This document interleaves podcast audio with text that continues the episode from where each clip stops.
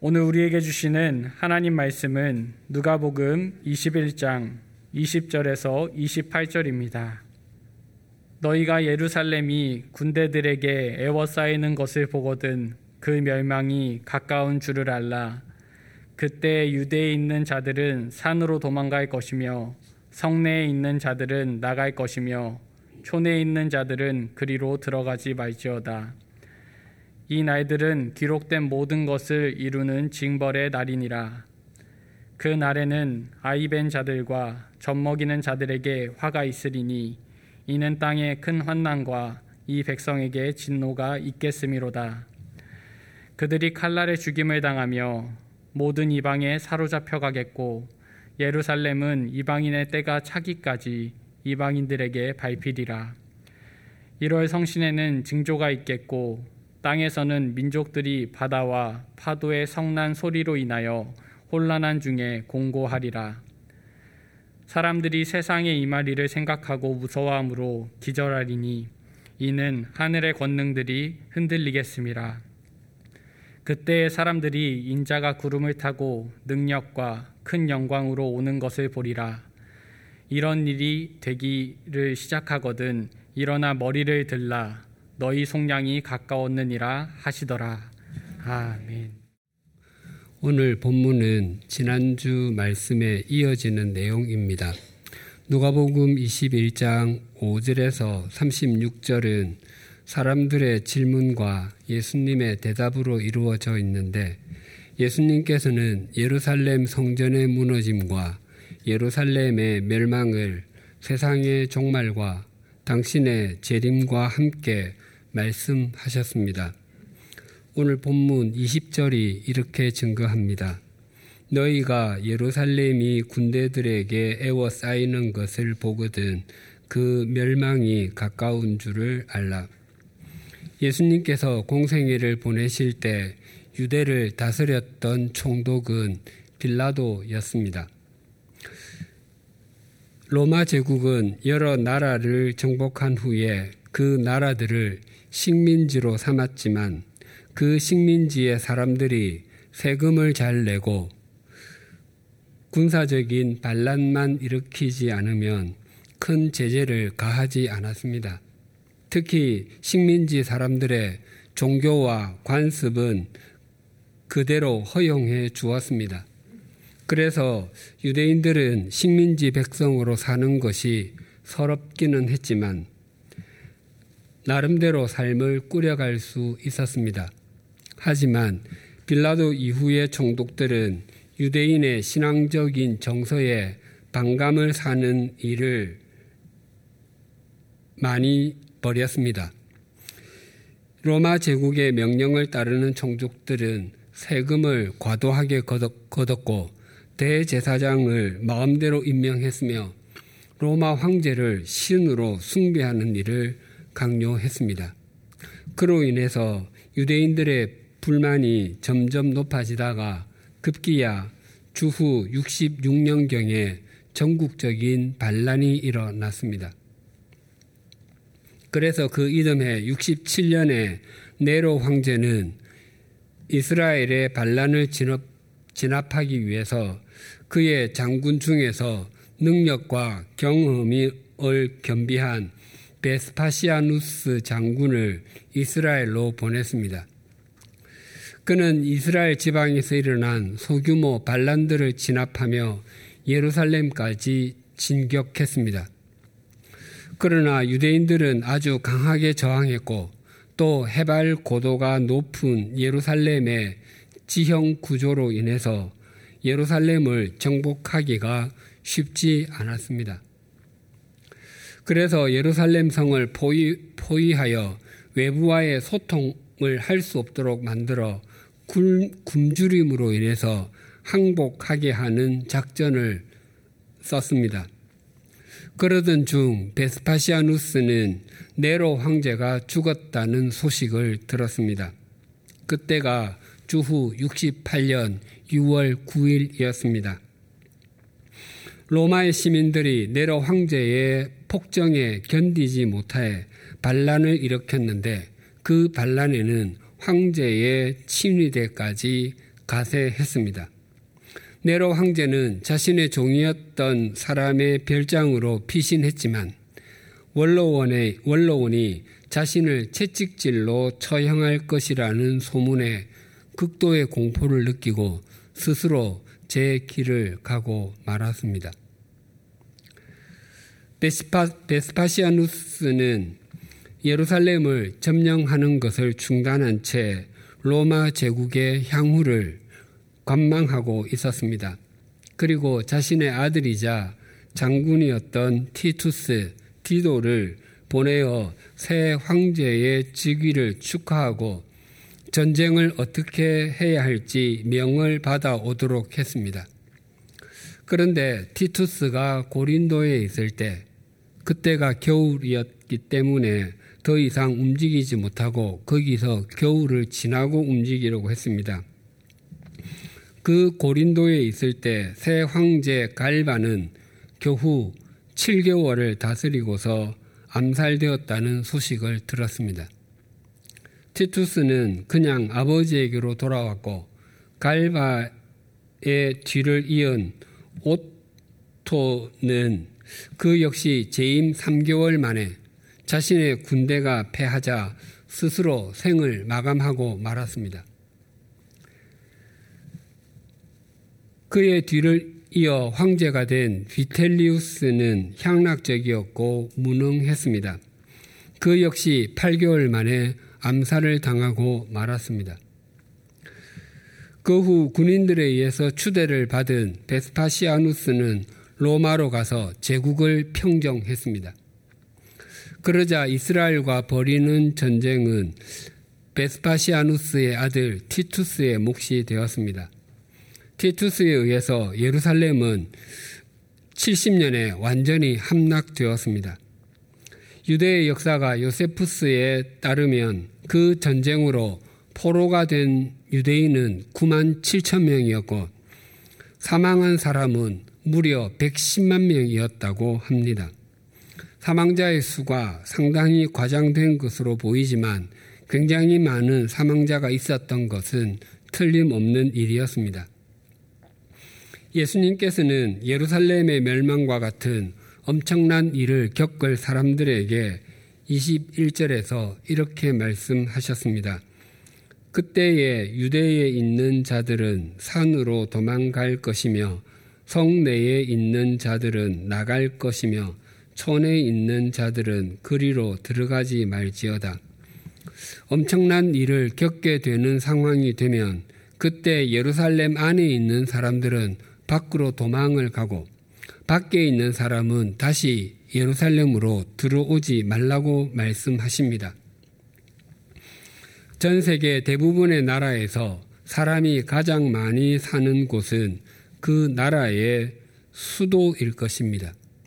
그리고 다양한 이유로 그 수도에 살기를 원합니다. 그래서 수도는 정치, 경제, 교육, 문화, 예술 등 모든 분야의 중심지 중에서도 중심지입니다. 그런데 만약 전쟁이 일어나게 되면 수도는 그 나라에서 가장 위험한 곳이 됩니다. 수도가 마비되는 것은 곧 온 나라가 마비되는 것과 동의어이기 때문입니다. 그래서 예수님께서는 예루살렘이 에워싸이는 것을 보게 될 때 예루살렘을 빨리 벗어나고 밖에 있으면 들어오려고 하지 말라고 말씀하시는 것입니다. 예루살렘이 로마 군대에 의해서 함락된 이후에도 일부의 사람들은 들로 산으로 도망가서 항전했지만 강한 로마 군대에 의해서 이내 대부분 진압되고 말았습니다. 그런데 마지막까지 남은 것이 마사다 요새였습니다. 그곳은 헤롯 대왕이 그 염해 서쪽에 세운 3천 규모의 성이었는데 천혜의 절벽 요새로 적의 공격이 거의 불가능한 것처럼 여겨지던 곳이었습니다. 그 요새는 높이가 400여 미터나 되었고 그 꼭대기는 평지였는데 그 길이가 약 600m, 폭이 약 250m였습니다. 유대인 지도자 엘리에셀은 어린 아이들을 포함한 열심 당원 967명을 이끌고 그곳으로 피하여 로마 제국의 정규군 1만 5천 명과 맞서 2년을 버텼습니다. 하지만 로마군은 높은 철탑을 만들어서 그 철탑 위에서 돌 대포와 불화살로 공격했습니다. 마침내 마사다도 함락 직전에 있었습니다. 마사다가 함락되기 전날 엘리에셀은 더 이상 항전할 수 없음을 깨닫고 사람들에게 이렇게 마지막 연설을 했습니다. 우리는 오래 전부터 하나님 외에 그 어떤 것도 섬기지 않기로 했습니다. 이제 우리는 그 결심을 행동으로 확증할 시점에 서 있습니다. 우리가 로마인에게 포로가 되느니 자살을 합시다. 우리가 가진 양식은 우리의 목숨을 연장해 줍니다. 만약 우리가 이것을 남겨놓고 죽으면 사람들은 우리가 먹을 것 때문이 아니라 결심을 따라서 죽었음을 알게 되고 또 노예됨을 선택하기보다 죽음을 선택했음을 알게 될 것입니다. 우리는 죽기 위해서 태어났으며 이것은 우리 후손도 마찬가지입니다. 죽음은 끝이 아니라 영혼의 자유를 주며 우리가 본래 있던 곳으로 돌아가게 만들어 줍니다. 이 연설은 사람들의 마음을 움직였습니다. 그래서 군인들은 아내와 자식들을 부둥켜 안고 눈물을 줄줄 흘리며 이별의 입맞춤을 나누었습니다. 그리고 가족들에게 칼을 댔습니다. 그리고 살아남은 사람들 가운데서 10명을 뽑았고 나머지 사람들은 자기 가족들의 시신 곁에 누워서 그들을 껴안고 자기 목을 내어 놓았습니다. 10명의 집행자들은 그들의 목에 칼을 들이댔, 칼을 대었습니다. 그리고 남은 10명 중에서 또 다시 한 명을 뽑았습니다.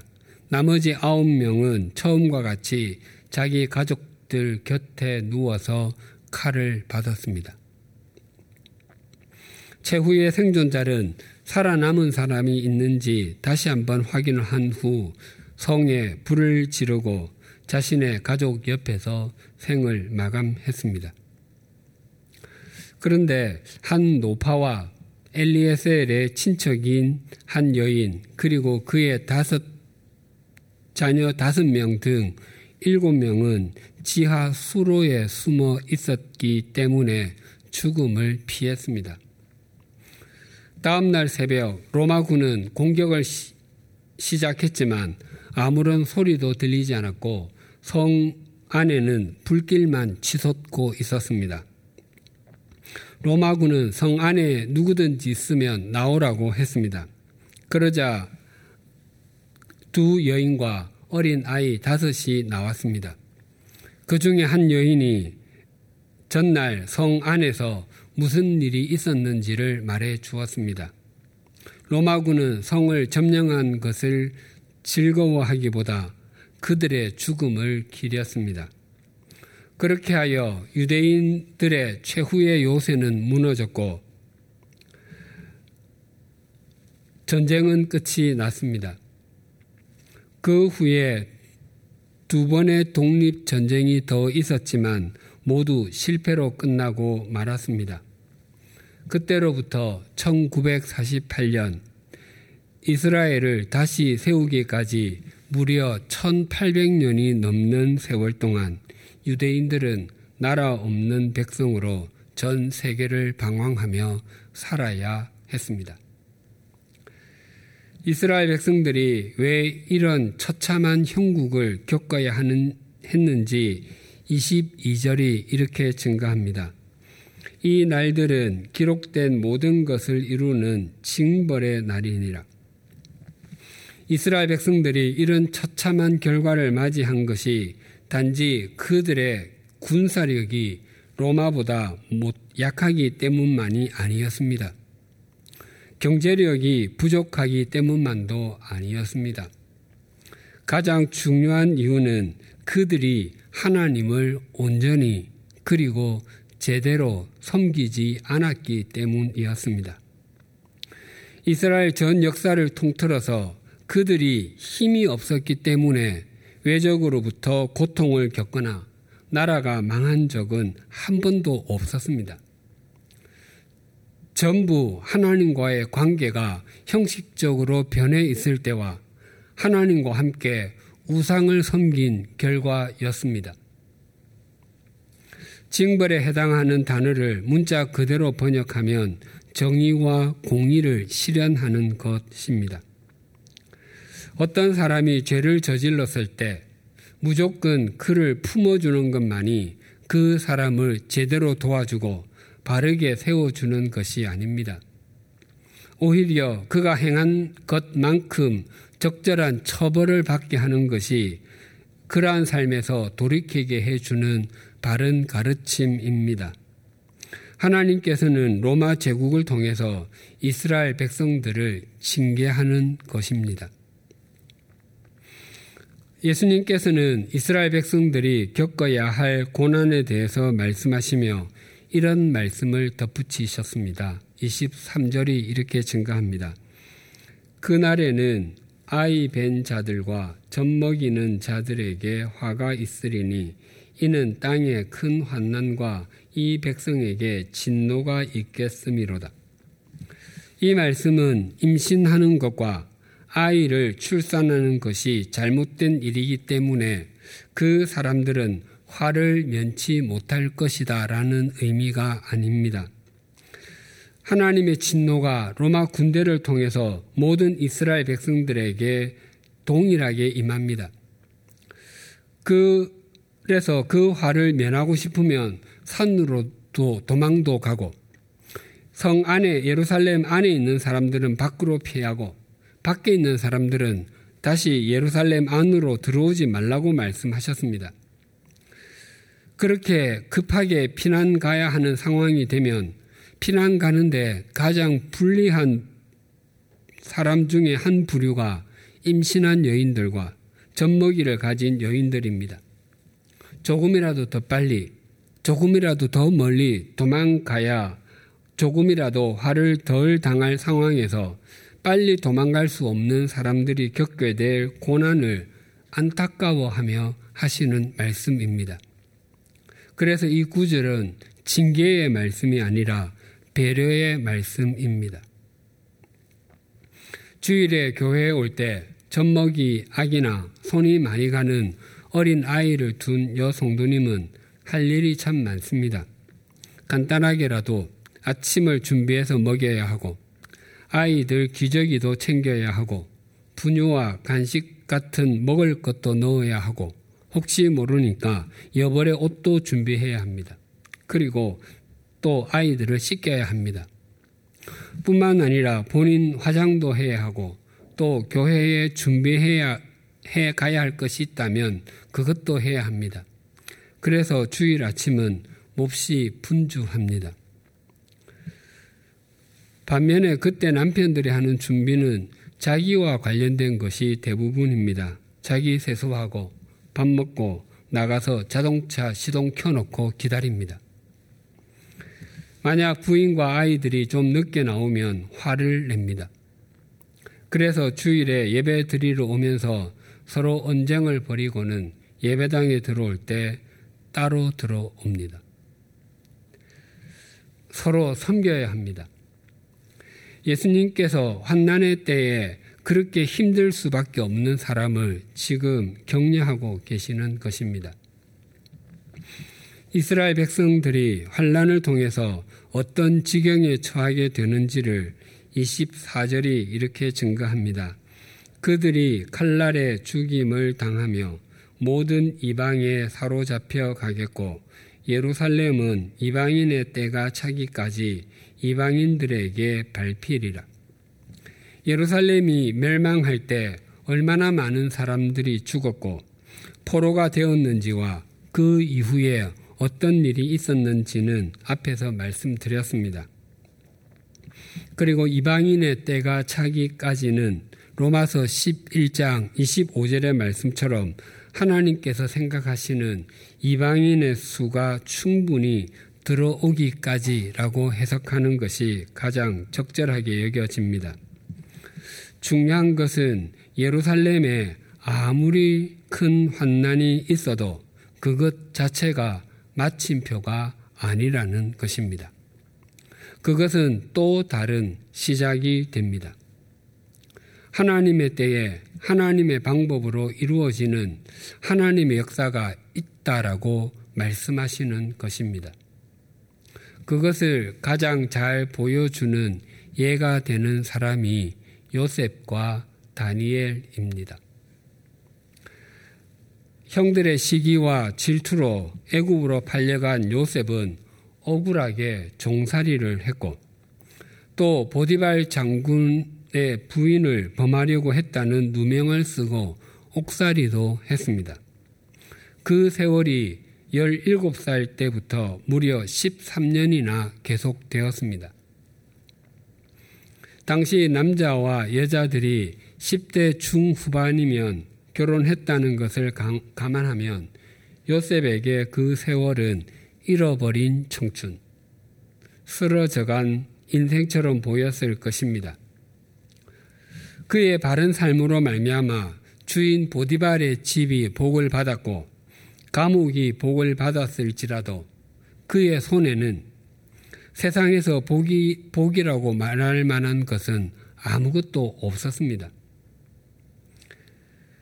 그러나 그의 그런 짓눌린 삶이 22년이 지났을 때 그의 가족들을 건져내었고 또 400 수십 년 후에 이스라엘 자손 60만 명, 여인들과 어린 아이들, 그리고 함께 따라 나온 수많은 잡족을 합하면 최소한 200만 명이 되는 사람이 하나님의 약속을 따라서 가나안을 향하는 발판이 되었습니다. 그가 당한 그 환난과 짓밟힘 때문에 말입니다. 그것뿐만 아니라 4천 년이 지난 지금도 그의 삶은 이 땅을 살아가는 그리스도인들이 어떻게 직장 생활을 해야 하는지, 어떻게 가정 생활을 해야 하는지, 어떻게 믿음 생활을 해야 하는지를 보여주는 교과서와 같습니다. 다니엘도 나라가 무너지는 것을 보았고 어린 나이에 바빌론으로 포로가 되어 갔습니다. 그곳에서 그는 그 나라의 총리가 되었습니다. 현재 세계 최고 강대국인 미국에서 현재까지 한국인으로 장관이 된 사람은 아무도 없습니다. 한국계 미국인도 아무도 없습니다. 다니엘이 당시 초강대국인 바빌로니아의 고위직 관리가 되는 과정이 어땠는지, 그리고 그 긴 세월 어떻게 그 자리를 유지할 수 있었는지 성경은 그 내용을 자세히 말하지 않지만 그가 이방 땅에서 얼마나 많이 눈물 젖은 빵을 먹어야 했겠습니까? 또한 예루살렘을 향한 창을 열어놓고 하나님 앞에서 얼마나 많은 눈물을 쏟아야 했겠습니까? 다니엘은 늘 신실하게 행했음에도 그를 반대하는 사람들은 그를 무너뜨리기 위해서 혈안이 되었습니다. 그럼에도 아무런 허물을 찾을 수가 없었습니다. 그래서 그들이 다니엘에 대해서 이렇게 고백했습니다. 다니엘 6장 5절인데 세 번역 성경으로 읽어 드리겠습니다. 그래서 그들은 서로 말하였다. 다니엘이라는 자는 그가 믿는 신의 법을 문제 삼지 않고는 고발할 근거를 찾을 수 없다. 다니엘의 일상의 삶과 업무에 대해서는 문제 삼을 만한 것이 아무것도 없고 단지 그가 믿는 신의 법, 그가 지키는 하나님의 말씀을 통해서만 올무에 걸 수 있다는 의미입니다. 그래서 결국 다니엘은 기도하는 문제로 사자의 굴속까지 들어가게 되었습니다. 다니엘이 사자 굴에 던져질 때 그는 젊은 청년이 아니었습니다. 그가 바빌론으로 끌려갔을 때가 16살 정도였다면 사자 굴에 던져질 때는 82살 정도였습니다. 그 긴 세월 그는 이방 땅에서 많은 환난을 겪었지만 하나님을 목적 삼는 삶을 끝까지 살아내었습니다. 마침내 바빌로니아 제국이 무너지고 페르시아 제국의 고레스 왕 때, 그때가 바로 하나님께서 약속하신 때입니다. 그 고레스 왕 때 유다 백성들은 고국으로 돌아갈 수 있었습니다.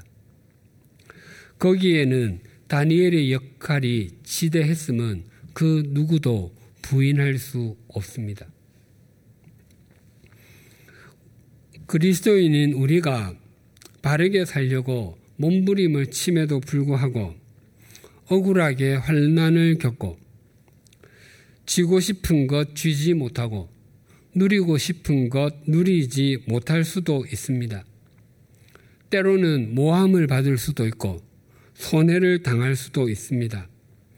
그럼에도 우리에게 소망이 있는 것은 하나님께서는 그 모든 것을 알고 계시며 그 과정을 통해서 우리를 인도하고 계신다는 사실입니다. 그래서 우리가 크고 작은 어려움을 겪어도 바른 길을 걸어가는 것을 포기하지 마십시다. 그 길을 걸어갈 때 하나님께서 구원을 주시기로 예비하신 사람이 우리에게 와서 물어볼 것입니다. 당신은 왜 그렇게 사십니까? 그때 나도 몰라요. 힘들어 죽겠어요. 라고 말하지 마십시다. 그때 그의 눈을 바라보고 이렇게 말하십시다. 예수 그리스도 때문입니다. 그분이 십자가에서 피를 흘려 주심으로 나에게 주신 영원한 생명 때문입니다. 예수님께서 예루살렘의 멸망에 대해서 말씀하시고 또 종말에 대해서 이렇게 말씀하셨습니다. 25절에서 27절이 이렇게 증가합니다. 1월 성신에는 징조가 있겠고 땅에서는 민족들이 바다와 파도의 성난 소리로 인하여 혼란한 중에 곤고하리라. 사람들이 세상에 임할 일을 생각하고 무서워함으로 기절하리니 이는 하늘의 권능들이 흔들리겠음이라. 그때에 사람들이 인자가 구름을 타고 능력과 큰 영광으로 오는 것을 보리라. 당시 예수님과 함께 했던 사람 중 그 누구도 이 말씀의 진리를 깨닫지 못했을 것입니다. 당시는 로마의 영향 아래 있었지만 평안한 때였습니다. 예루살렘이 무너지리라고 예상한 사람은 예수님 외에는 아무도 없었습니다. 그런데 세상의 종말과 예수님의 재림이라뇨. 그러나 예수님께서는 예루살렘이 망하게 되는 것을 보면 이 세상도 망하게 될 것이라는 것을 실감하게 될 것이고 그때에는 주님의 재림도 인정하게 될 것이다 라고 말하는 것입니다. 그런데 이 말씀에서 우리가 새겨 두어야 하는 것은 사람들이 재난이나 천재지변을 직접 겪고서 무서워하고 기절하는 것이 아니라 세상에 닥쳐올 일들을 예상하고 무서워서 기절할 것이라고 합니다. 즉, 실제의 일이나 사건이 우리를 두렵게 하고 기절할 정도로 만드는 것이 아니라 어떤 일이 일어나지 않을 수 있음에도 일어날 것으로 생각하는 두려움, 또 어떤 사건이 닥쳐오지 않을 것임에도 닥쳐오면 어떡하지라는 공포가 우리를 더 고통스럽게 만든다는 것입니다. 이런 우화가 있습니다.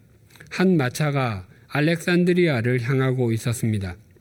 한 할머니가 자신도 그곳으로 간다며 태워주기를 요청했습니다. 그래서 마부가 함께 타게 된 할머니에게 당신은 누구시며 그곳에는 왜 가십니까? 라고 물었습니다. 그랬더니 나는 콜레라라는 전염병입니다. 라고 말했습니다. 놀란 마부는 소리를 지르며 당장 내리라고 했습니다. 콜레라 할머니는 꿈쩍도 하지 않고 내가 알렉산드리아에서 꼭 세 사람만 죽게 할 것이니 염려하지 마시오. 더 죽으면 나를 찔러 죽여도 좋소라며 칼을 건네 주었습니다. 결국 마부는 칼을 받고 콜레라 할머니를 알렉산드리아까지 태워다 주었습니다. 그 며칠 후부터 알렉산드리아에는 콜레라가 번지기 시작했고 사람들이 죽어 나갔습니다. 그런데 셋은 커녕 30명이나 300명도 아니고 3천명도 넘는 사람들이 죽어 갔습니다. 화가 난 마부는 콜레라 할머니를 찾아 나서서 며칠을 헤맨 끝에 할머니를 만나 칼을 지켜들었습니다. 그러자 할머니는 이게 무슨 짓이요? 왜 나를 죽이려고 하는 거요? 라며 언성을 높였습니다.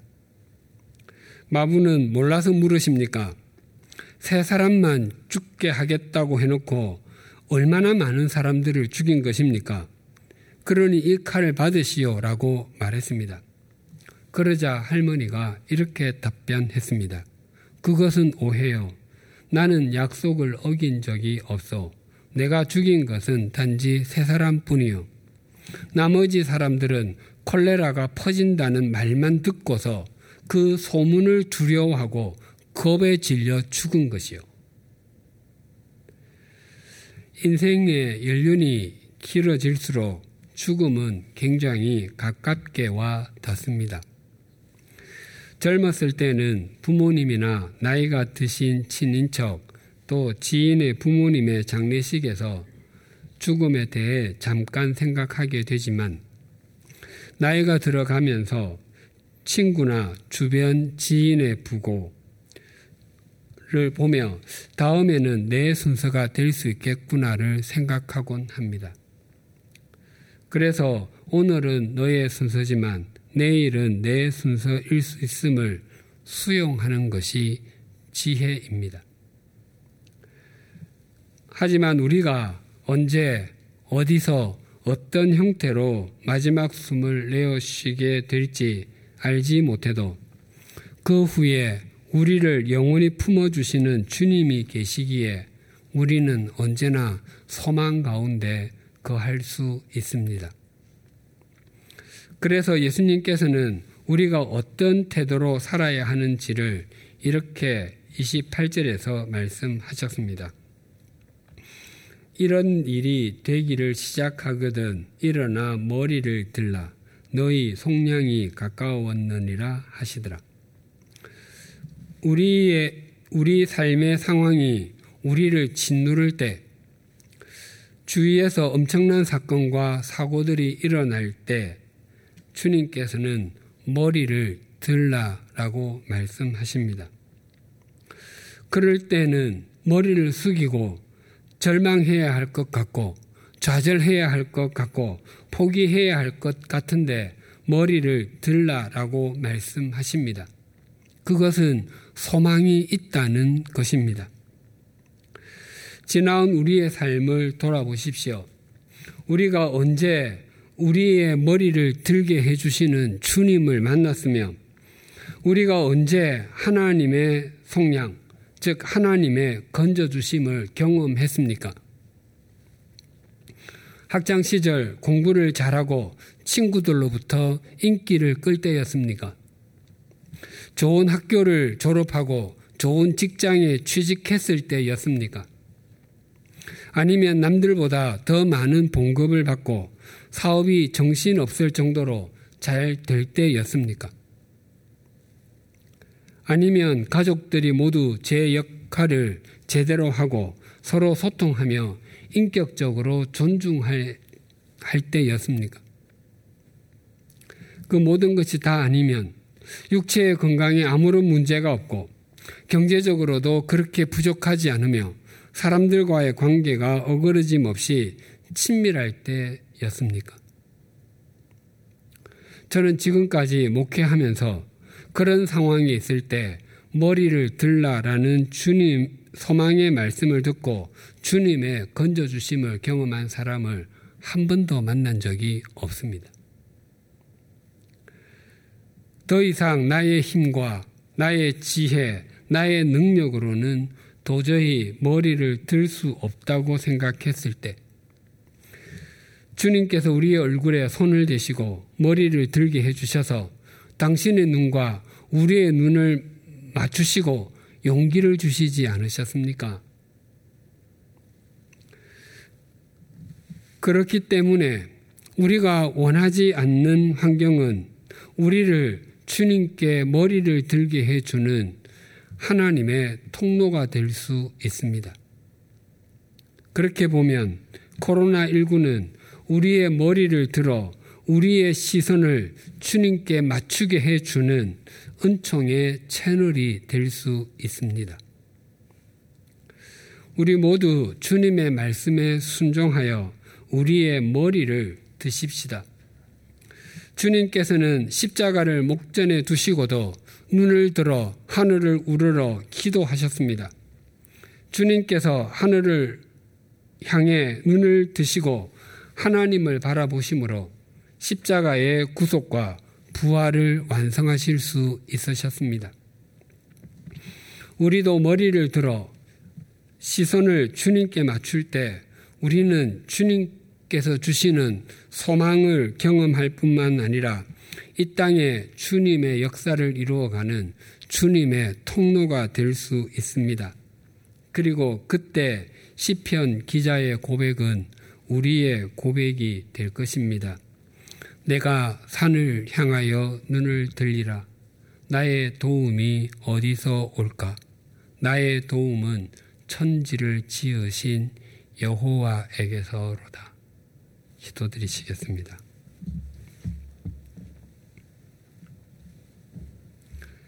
하나님 아버지, 예수님께서는 이스라엘 백성 중 그 누구도 예루살렘 성전의 무너짐과 예루살렘의 멸망에 대해서 생각하지 못하고 있을 때 그들의 미래를 보시며 안타까워하시고 종말을 대비하는 삶을 살라고 말씀해 주셨습니다.